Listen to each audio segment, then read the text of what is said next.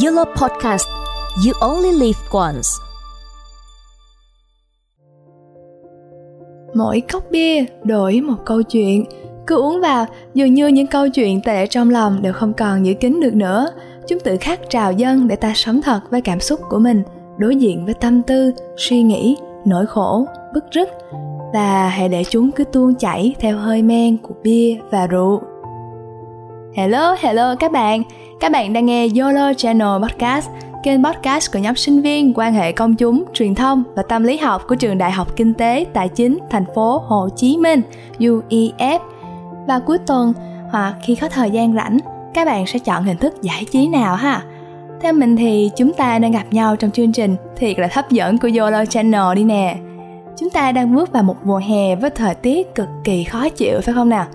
Vậy thì giải pháp nào sẽ được các bạn lựa chọn? Trà sữa, sinh tố, cà phê hay là chúng ta cùng đi uống bia đi? Nghe có vẻ bợm quá ha. Nhưng mình xin phép làm bàn về chủ đề về nhậu kỳ này nha. Nhất là với sinh viên tụi mình thì nhậu sẽ như thế nào? Vì sao khi say rượu, con người ta dễ bộc lộ được con người thật của mình nhất?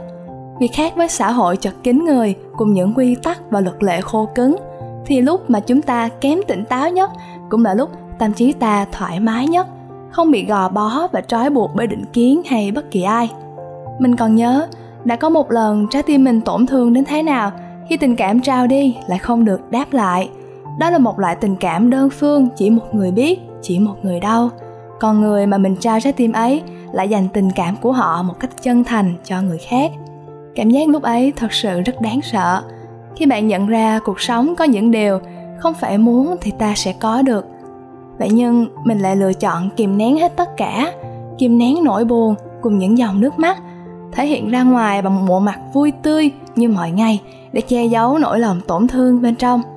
Khi càng cố gắng kìm nén thì nỗi đau bên trong càng lớn đến khi được nếm trải mùi men bia trên bàn nhậu và buổi tối cuối tuần cùng đám bạn, thì tất cả những giọt nước mắt bị giấu kín mấy lâu đã có dịp trào ra hết.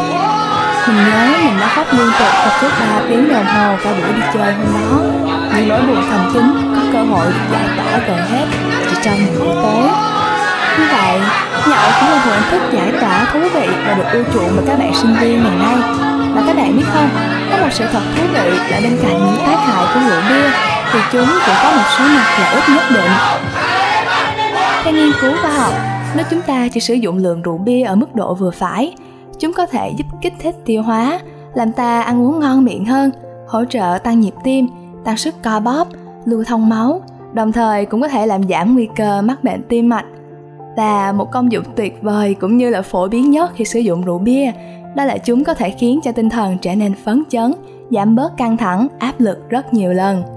Tất nhiên, các tác hại của rượu bia cũng có nhiều ảnh hưởng nghiêm trọng nếu chúng ta không biết kiểm soát tốt bản thân.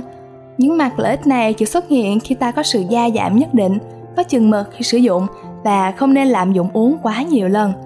Suy cho cùng, thì rượu bia cũng là chất kích thích có hại đối với sức khỏe.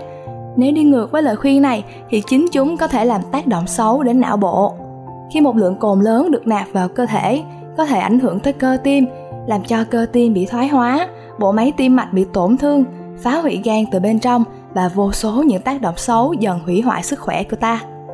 Dành một ít thời gian ở cuối tuần để đi nhậu cùng bạn bè, có thể trở thành một sự lựa chọn tuyệt vời.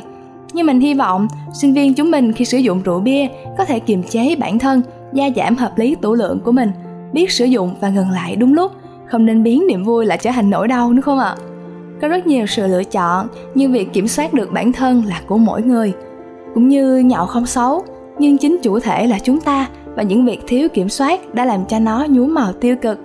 Vì vậy, nếu có nhậu cũng biết giới hạn bạn nha, vì nó là văn hóa, là nét đẹp ẩm thực của người việt mình mà. Và còn nhiều điều để nói, vì không chỉ xưa, vô tủ bất thành lễ, mà nay trên bàn nhậu cũng có rất nhiều câu chuyện thành công rất cảm ơn các bạn đã theo dõi và lắng nghe. Đừng quên chủ đề chuyện sinh viên trên yolo channel và các tập sau bạn nhé.